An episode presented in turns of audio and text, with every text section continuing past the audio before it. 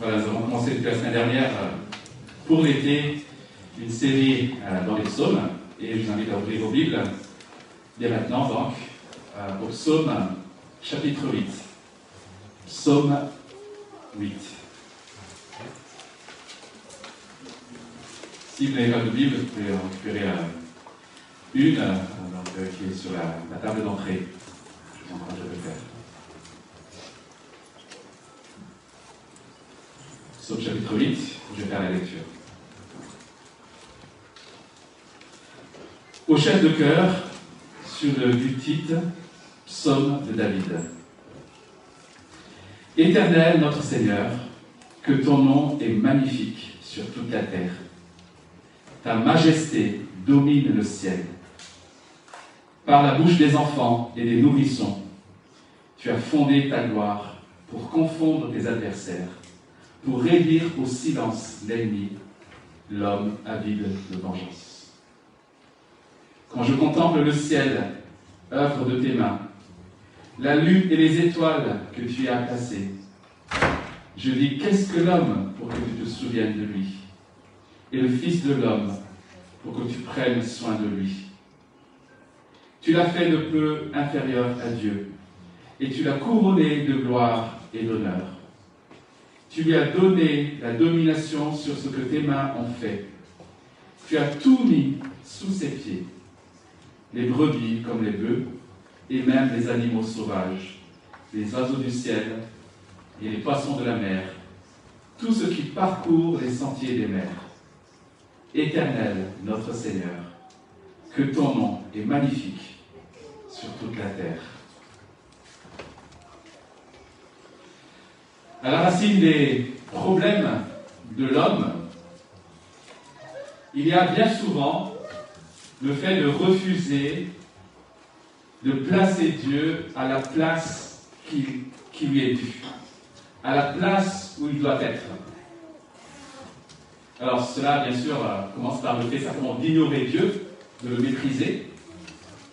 Mais parfois, c'est un peu plus que ça. Même ceux qui disent croire en Dieu ceux qui se disent chrétiens ont parfois aussi du mal à mettre Dieu à la place qui lui revient.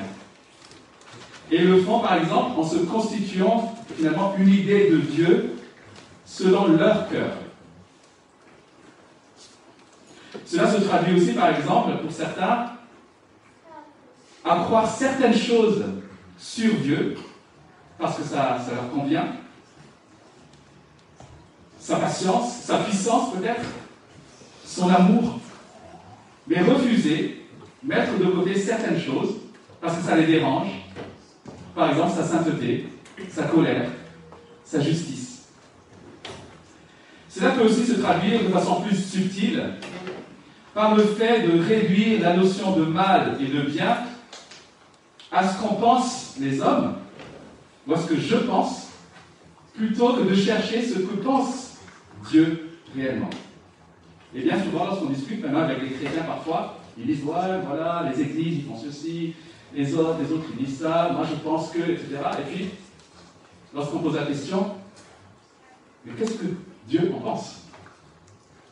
Et là, parfois, ils sont incapables de répondre. Et vous avez remarqué, dans ce psaume, ce psaume 8 est encadré par deux magnifiques déclarations, deux affirmations Éternel, notre Seigneur, que ton nom est magnifique sur toute la terre. Quelle déclaration Alors nous verrons tout à l'heure ce que signifie cette affirmation. Mais d'ores et déjà, nous comprenons que ce que Dieu, ce que David fait ici, c'est qu'il considère toute chose, il veut considérer toute chose à partir de la connaissance de Dieu. Il veut lire les événements, il veut comprendre qui il est à partir de la connaissance de Dieu. Voilà pourquoi ce psaume est encadré par cette magnifique déclaration. Et chers amis, ce psaume nous invite ce matin à lever les yeux. Ce psaume nous invite à contempler qui est Dieu pour l'adorer. Parce que son nom est magnifique sur toute la terre et parce qu'il nous a gracieusement couronné de gloire et de majesté. Dans l'Ancien Testament, le terme qui est souvent traduit par adorer, c'est un terme qu'on peut aussi traduire par se prosterner. Et en effet, les, les exemples d'adoration que nous trouvons dans la Bible, notamment dans l'Ancien Testament, sont souvent liés à la révélation de qui est Dieu, de sa grandeur, de sa gloire, de sa sainteté. Et devant cette révélation, les hommes ne peuvent que fléchir les genoux. Et nous trouvons ça tout au long de la Bible jusqu'à l'Apocalypse, où Jean fait la rencontre de Christ glorieux et il est terrassé. Nous avons donc ici un exemple puissant de ce qu'est la célébration à la fois de la gloire et de la grâce de Dieu, montrant qui il est, ce qu'il a fait et ce qui le lie à nous et au monde qui nous entoure. Et ce qui est remarquable dans ce psaume, c'est que le psalmiste David arrive à faire cela de façon magistrale, mais avec une économie de mots, avec à la fois un esprit de joie, mais aussi de respect et de crainte mélangés. Je ne sais pas si vous l'avez déjà remarqué, rien qu'en lisant ce psaume. Et nous allons donc voir dans un premier temps que une juste, nous, allons voir dans un premier temps l'importance d'avoir une juste vision de Dieu pour ensuite, dans un deuxième temps, avoir une juste vision de nous-mêmes. Pour avoir une juste vision de nous-mêmes, nous devons avoir une juste vision de qui est Dieu. Voyons donc dans un premier temps les versets 1 à 3, mais aussi on peut relire le verset 10 pour voir l'importance d'avoir une juste vision de Dieu. Éternel, notre Seigneur, que ton nom est magnifique sur toute la terre. Ta majesté domine le ciel. Rien que cette phrase qui nous semble anodine est euh, pleine de, gloire concernant notre Dieu. Le mot éternel, qui est, qui est traduit par éternel dans ma version, c'est le mot, le nom que David a cité tout à l'heure, le nom Yahweh. Le nom peut-être le plus glorieux de Dieu dans la Bible. Mais c'est aussi le nom par lequel Dieu s'est révélé aux hommes, notamment Dieu s'est révélé à Moïse. Lorsque, dans l'histoire de l'Exode, il était dans le buisson ardent, et lorsque Moïse demande qui il est, si on me demande qui, qui tu es, qu'est-ce que je dois répondre? Et là, Dieu fait cette déclaration en disant Je suis, je suis. Je suis celui qui suis, littéralement. Voilà mon nom. Mon nom, c'est Je suis. Donc ce nom, Yahweh, ce nom de l'Éternel, souligne l'existence éternelle de Dieu, le fait que Dieu soit le seul, le seul être non créé de la terre, mais ce nom souligne aussi le fait que ce Dieu-là ait voulu entrer en relation, en alliance avec des hommes. C'est aussi son nom de l'alliance avec nous, avec son peuple. Mais soyons clairs, cette alliance que Dieu fait avec son peuple, avec les hommes, n'est pas une alliance d'égal à égal. Dieu fait alliance avec les hommes en tant que souverain. Ainsi, ceux qui se soumettent à sa seigneurie seront au bénéfice de sa protection et de ses bénédictions. C'est ce qu'on appelle, si vous avez étudié un peu d'histoire du Moyen Âge, euh, l'alliance aussi de suzeraineté. Bien que Dieu soit éternel et transcendant, totalement distinct de sa création, dans sa grâce, il a voulu entrer en relation d'alliance avec son peuple. Pas d'égal à égal, mais en tant que Seigneur. Voilà pourquoi il est précisé ici notre Seigneur. Éternel, notre Seigneur. Et le mot Seigneur ici, c'est la traduction du mot Adonai, un autre nom de Dieu que David a cité tout à l'heure, qui souligne sa royauté, qui souligne sa souveraineté.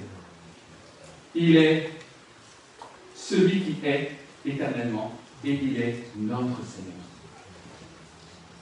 Le mot magnifique Et aussi parfois traduit par majestueux. Dans les versions anglaises, souvent c'est pas majestique, your name.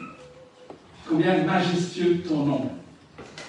D'où la reprise dans notre version française du mot majesté de la deuxième partie du, verset. Et ça appuie encore l'idée de la souveraineté de Dieu. Ton nom est magnifique. Le nom de Dieu, c'est sa renommée qui se voit sur toute la terre, comme dans le ciel.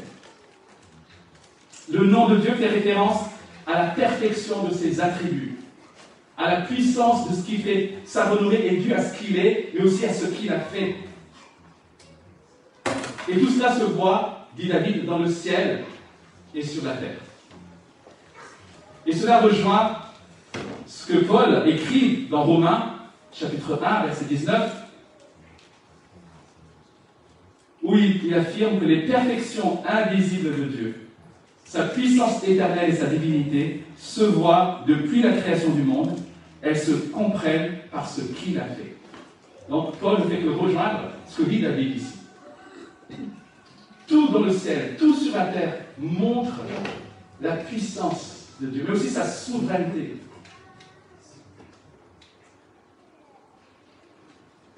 Lorsqu'on accepte d'observer le monde, lorsqu'on accepte de se laisser émerveiller par la création, alors il est difficile de se dire qu'il n'y a rien derrière tout cela, qu'il n'y a pas d'origine, qu'il n'y a pas d'intention.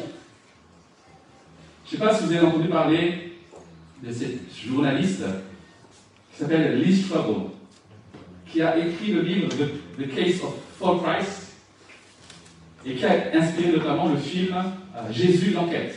Peut-être que certains ont vu. Alors, Trouble, au départ, a voulu prouver, en tant que journaliste, que les chrétiens avaient tort, que la résurrection ne pouvait pas avoir lieu. Et en faisant ses enquêtes, en faisant ses recherches, il est arrivé à l'évidence que forcément Jésus est ressuscité et est devenu chrétien. Et voici ce que Lee écrit notamment.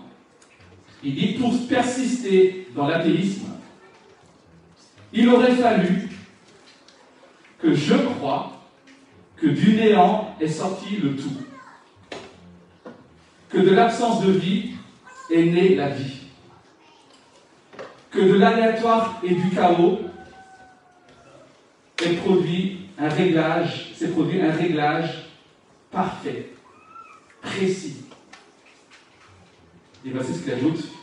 Je n'ai simplement pas assez de foi pour croire cela. Et ça rejoint finalement le titre d'un livre de, Rav Chalis. Alors, c'est un, homme qui a pas mal influencé, je dirais, les églises de CRF notamment.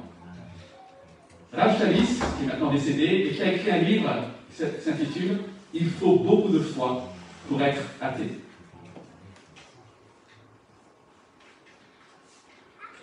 Comment peut-on croire en effet qu'on est en observant par exemple le corps humain avec ses perfections, mais aussi sa complexité, qu'aucun ordinateur ne peut reproduire en réalité?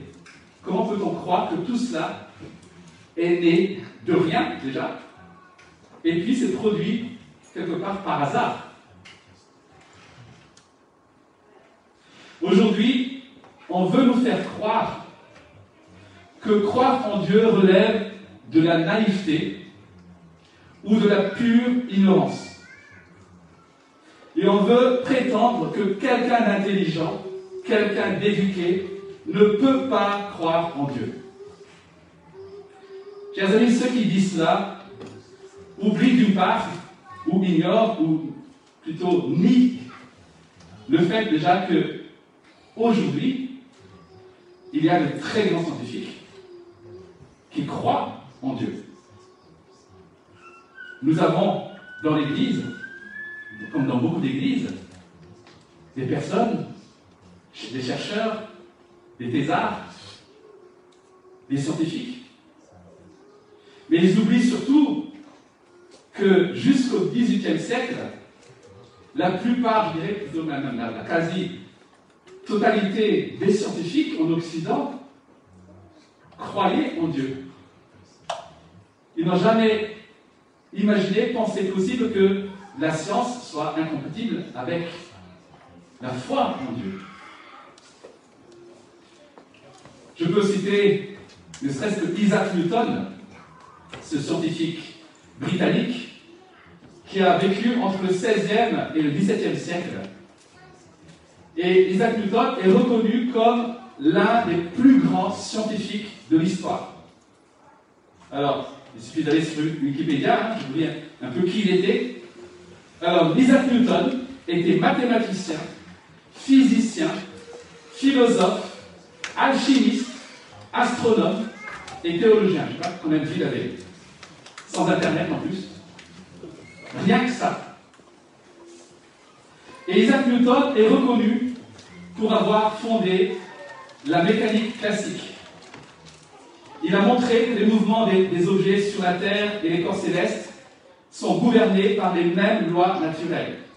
C'est ainsi qu'il va développer la loi universelle de la gravitation. Vous savez, la pomme qui, qui tombe. C'est Isaac Newton. En optique, il a développé une théorie de la couleur basée sur l'observation selon laquelle un prisme décompose la lumière blanche en un spectre visible. Maintenant, on sait ça, que finalement, une lumière blanche est composée de plusieurs couleurs.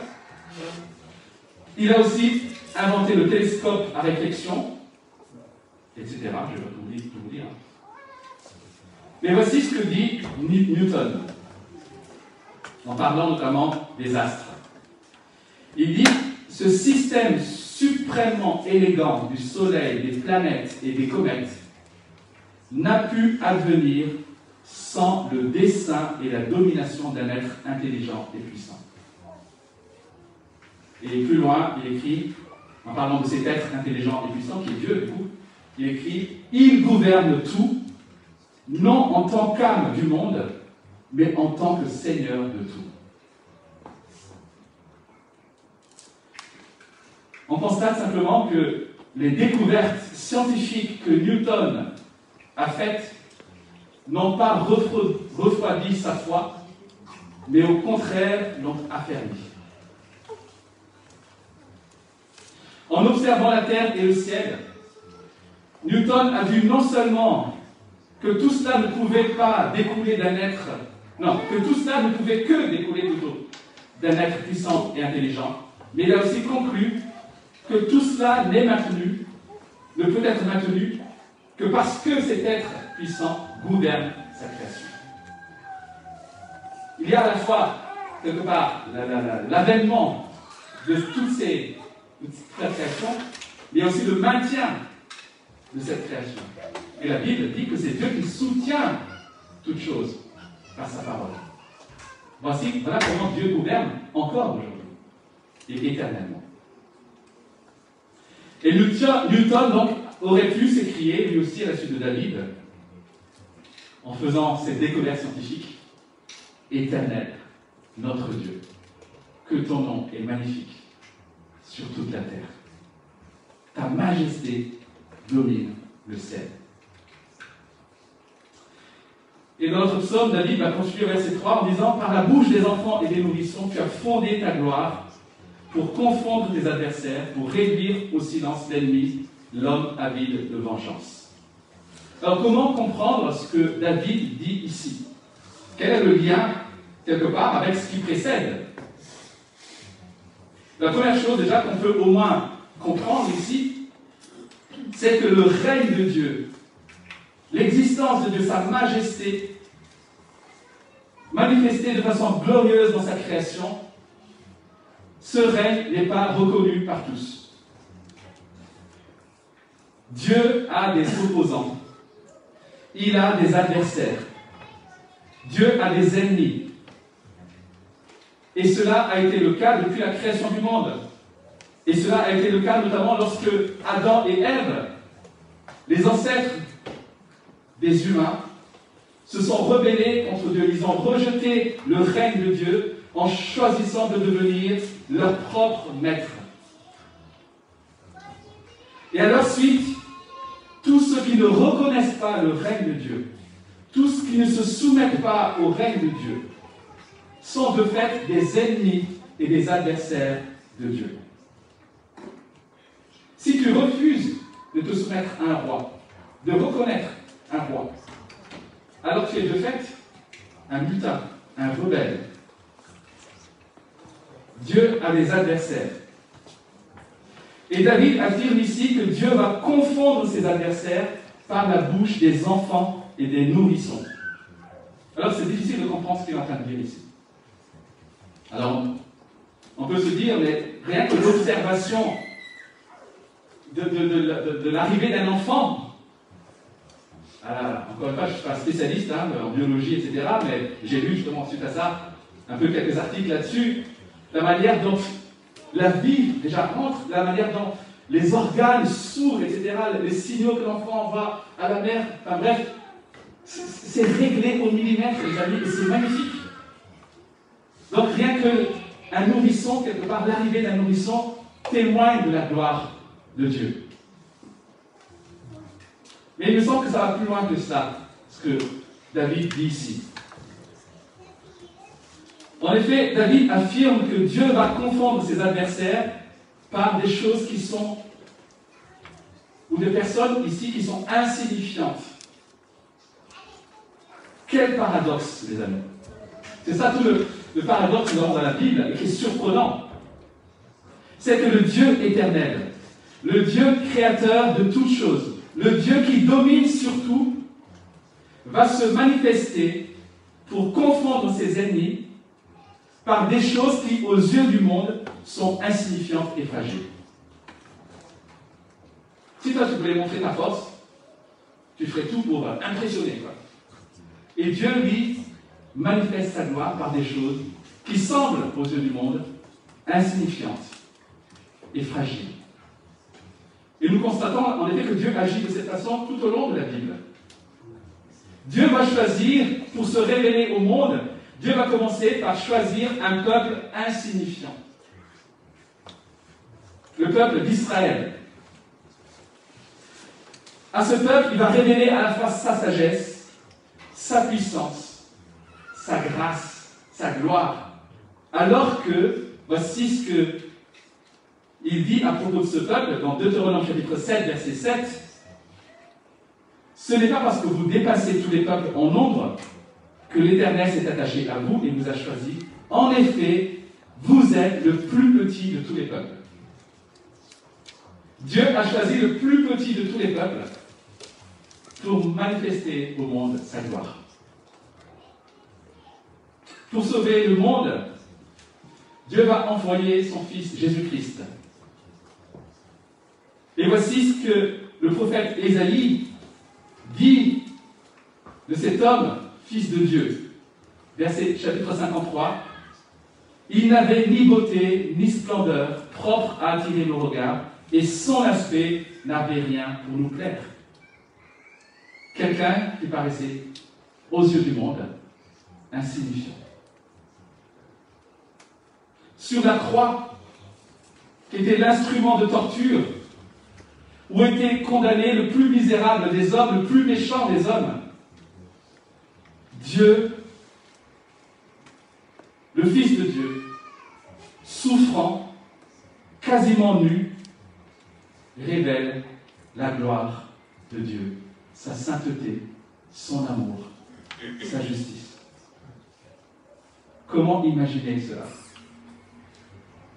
Mais ce n'est pas fini. Jésus va laisser sur terre une poignée d'hommes, pas très très éduqués, pas très très charismatiques, en leur confiant la mission d'aller faire de toutes les nations du monde entier des disciples. Des hommes qui paraissaient insignifiants. Et voici ce que écrit Paul dans sa première lettre aux Corinthiens, 1 Corinthiens chapitre 1 verset 26. Considérez, frères et sœurs, votre propre appel. Il n'y a parmi vous ni beaucoup de sages selon les critères humains, ni beaucoup de puissants, ni beaucoup de nobles. Mais Dieu a choisi les choses folles du monde pour couvrir de honte les sages. Et Dieu a choisi les choses faibles du monde pour couvrir de honte les fortes. Dieu a choisi les choses basses et méprisées du monde, celles qui ne sont rien, pour réduire à néant, à néant celles qui sont, afin que personne ne puisse faire le fier devant Dieu. J'aime cette affirmation. Dieu a choisi les choses basses et méprisées du monde pour réduire à néant celles qui sont. Par la bouche des enfants et des nourrissons, tu confonds tes adversaires et ennemis. Alors que Jésus était à Jérusalem, la semaine avant son arrestation et sa, sa mort, en guérissant les malades, les boiteux au temple, des enfants qui ont vu ce que Jésus a fait se sont écriés Hosanna au fils de David. C'est dans Matthieu chapitre 21, verset 15. Et les chefs religieux qui étaient là et qui ont entendu ces enfants s'écrier Hosanna au fils de David se sont indignés et sont allés voir Jésus. Et voici ce que dit le récit, Matthieu 21, verset 16, ils lui dirent Entends-tu ce qu'ils disent? Oui, leur répond Jésus. N'avez-vous jamais lu ces paroles? Tu as tiré des louanges de la bouche des enfants et des nourrissons Ici, Jésus, dans Matthieu 21, donc, cite le psaume 8. Et en faisant cela, Jésus est en train de faire comprendre à ses chefs religieux, d'une part déjà, que ce sont peut-être eux les adversaires dont il est question, par leur attitude. Mais en citant cela, Jésus fait plus que cela. Nous rappelons-nous que le psaume 8 parle de la majesté de Dieu. Et Jésus démontre, en appliquant finalement ce psaume 8 à sa situation, il démontre que non seulement il est le descendant de David, en disant que finalement ils ont raison ces petits-là, qu'il est le Messie promis, mais bien plus que cela, il est Dieu fait homme. Puisqu'il dit que c'est par la bouche des petits que tu manifestes ta gloire et ta majesté. Et donc ces, ces hommes-là, en fait, ces enfants-là, ont manifesté la gloire et la majesté de Christ, Fils de Dieu. Donc ce psaume 8 est aussi un psaume prophétique qui s'accomplit en Jésus-Christ. Mais pas simplement par ce verset. Qu'est-ce qu'on peut dire déjà jusqu'ici Dès ces premiers versets, et par la répétition du verset 10 au verset 10, pardon, du verset 2, on comprend que l'enjeu de ce psaume, c'est l'adoration que Dieu mérite. Adorer Dieu, c'est le mettre à la place qui lui revient, à la place la plus élevée dans l'univers et à la place la plus élevée dans nos cœurs. Alors, la question qui se pose d'entrée pour nous ce matin, bien qu'avec ces premiers versets, c'est sommes-nous des adorateurs de Dieu? Ou sommes-nous des adversaires de Dieu? Es-tu un adorateur ou es-tu un adversaire? Une juste vision de Dieu fait de nous des adorateurs véritables. Voyons rapidement la suite. Maintenant, une juste vision de qui nous sommes, versets 4 à 9. Quand je contemple le ciel, œuvre de tes mains, la lune et les étoiles que tu as placées, je dis qu'est-ce que l'homme pour que tu te souviennes de lui, et le Fils de l'homme pour que tu prennes soin de lui? Je ne sais pas si ça vous, vous est déjà arrivé, j'espère que oui, je pense que la plupart sont déjà arrivés. Mais pour moi, observer un ciel dégagé au mois d'août. Avec, si possible, le moins de sources lumineuses autour. Qu'est-ce que c'est fascinant. On peut passer des heures comme ça allongées à contempler le ciel. Et partout on pose nos yeux, on voit comme ça des milliers et des milliers d'étoiles. Et là, on se rend compte de la majesté, de la grandeur de la création et de l'univers. Et c'est ce que David exprime ici. En levant les yeux dans l'immensité céleste, en contemplant la lune, les étoiles, David voit l'œuvre de Dieu. Il voit l'œuvre de ses mains. Il voit que c'est Dieu qui a placé toutes ces choses. Alors, encore une fois, je suis loin d'être spécialiste en physique en astronomie, mais les calculs montrent que si vous, vous pouviez voyager à la vitesse de la lumière, donc 300 000 km par seconde, si vous voyagez à la vitesse de la lumière, il vous faudrait 8 minutes pour vous rendre au Soleil. Mais du Soleil au centre de la Voie lactée, il vous faudrait 33 000 ans, avec la vitesse de la lumière. Je ne sais pas si vous imaginez. C'est déjà énorme, mais ce n'est pas fini. La Voie lactée fait partie d'un ensemble plus grand qu'on appelle un groupe local, qui est composé d'une vingtaine de galaxies. Et pour traverser ce groupe, toujours à la vitesse de la lumière, il vous faudrait 2 millions d'années à la vitesse de la lumière. Et pour traverser l'univers tout entier tel que nous le connaissons aujourd'hui, il nous faudrait 20 milliards d'années-lumière. Pour ainsi dire, c'est infini. L'univers est infini. Quasi infiniment. Face à cette immensité, David n'avait que ses yeux pour, pour voir, mais face à cette immensité, David réalise sa petitesse.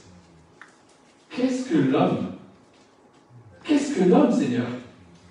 Et le mot traduit par homme ici met l'accent justement sur l'homme dans sa fragile existence humaine. C'est-à-dire, plusieurs mots qui sont traduits par homme, mais celui qui est traduit ici fait référence à la fragilité de l'homme. Qu'est-ce que l'homme, ô Éternel, pour que tu prennes soin de lui? Face à l'immensité de cet univers, en effet, nous devons être encore plus étonnés de l'amour que Dieu a manifesté en nous créant. Tu l'as fait de peu inférieur à Dieu, et tu l'as couronné de gloire et d'honneur. Tu lui as donné la domination sur ce que tes mains ont fait. Tu as tout mis sous ses pieds, etc. etc. Waouh Dans cet univers énorme, infini, Dieu a créé des hommes tout petits, insignifiants, et l'a placé au-dessus de tout. Et David fait référence ici certainement à Genèse chapitre 1 verset 26, où il est dit que Dieu a créé l'homme et la femme à son image, à sa ressemblance, pour lui donner la mission de gouverner le reste de la création. Quel privilège, et à la fois quelle responsabilité. David aurait pu dire, et ça aurait déjà été top, David aurait pu dire que les hommes ont été un peu plus élevés que les autres animaux. Mais au lieu de dire cela, il dit qu'il les a créés de peu inférieurs à Dieu.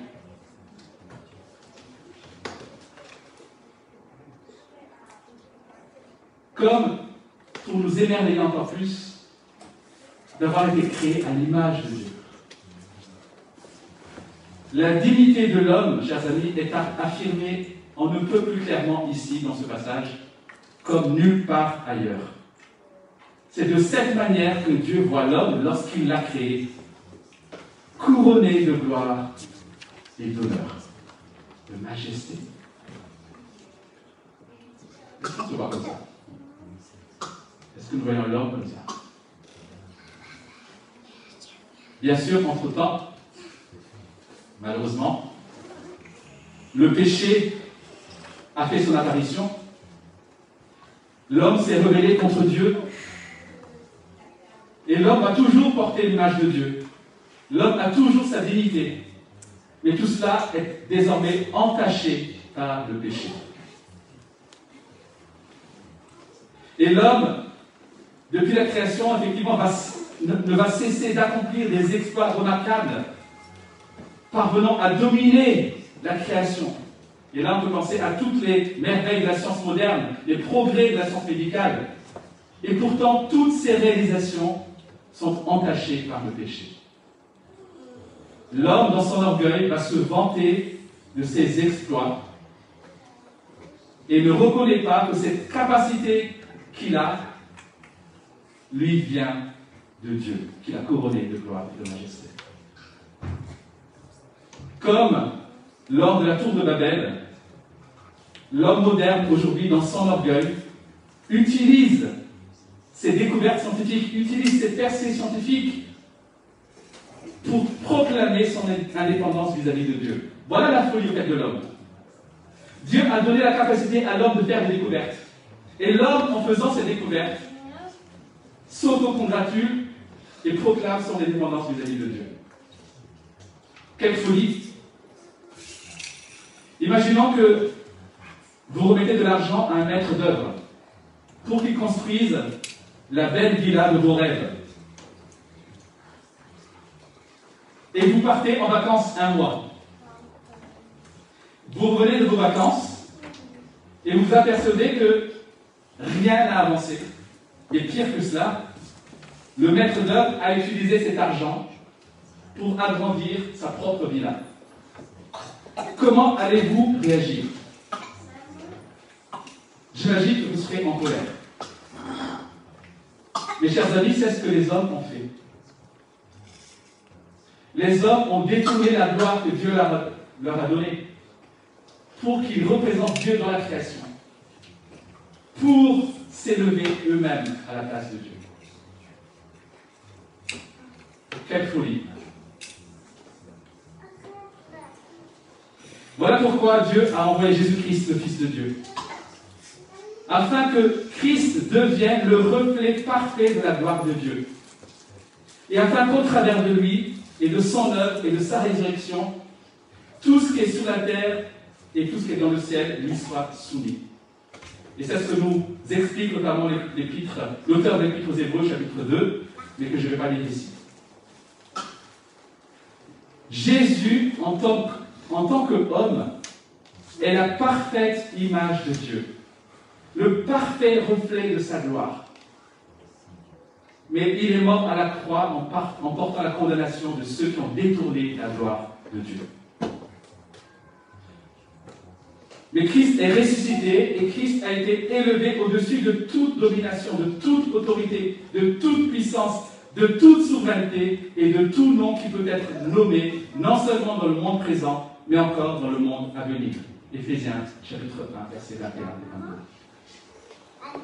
Si vous comprenez cela, chers amis, désolé, c'est peut-être un peu dense ce que je suis en train de dire. Mais Jésus-Christ est venu pour accomplir parfaitement ce que nous étions incapables d'accomplir. Nous étions couronnés de gloire et de majesté. Nous étions censés soumettre la création en portant la gloire de Dieu jusqu'au moindre recoin de l'univers. Au lieu de cela, nous nous sommes construits notre propre gloire. Jésus va venir pour accomplir ce que nous étions incapables d'accomplir mais aussi pour nous attirer à lui, pour nous unir à lui, pour que nous puissions remplir à nouveau notre vocation d'adorateur, de porteur de la gloire de Dieu. Quelle bonne nouvelle. Pour conclure, lorsque tu es découragé, lorsque tu te sens inutile,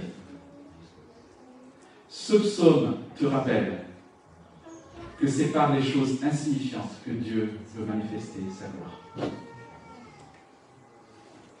Il désire te faire participer à son œuvre glorieuse. Ne sois pas découragé. Ne te laisse pas impressionner par la pseudo-sagesse de ce monde. Lorsque nous sommes tentés de mépriser les autres, ce psaume nous rappelle qu'ils ont été créés à l'image de Dieu. Que Dieu a donné aux hommes la dignité la plus élevée dans toute la création. Et c'est important notamment aujourd'hui dans le débat sur l'écologie, sur l'antispécisme, etc., qui veut rabaisser l'homme plus bas que la nature. La Bible rappelle que l'homme a été placé au-dessus de la création. Lorsque nous sommes de nous éloigner de Dieu, ce psaume nous invite ce matin à avoir une juste vision de Dieu, en nous émerveillant de sa gloire, de sa majesté, mais aussi une juste vision de l'homme à qui il a donné une dignité comme à aucune autre créature. Dignité entachée par le péché, mais dignité pleinement retrouvée, restaurée en Jésus-Christ, notre Seigneur et notre Sauveur. Et enfin, comme je l'ai dit tout à l'heure, ce psaume ne nous laisse pas beaucoup d'alternatives. Veux-tu vivre en reconnaissant la majesté de Dieu, en te soumettant à lui pour le servir et pour le glorifier dans sa création? Ou veux-tu vivre pour ta propre gloire en tant qu'adversaire de Dieu? Il te faut répondre à cette question. Parce qu'il n'y a pas d'autre alternative.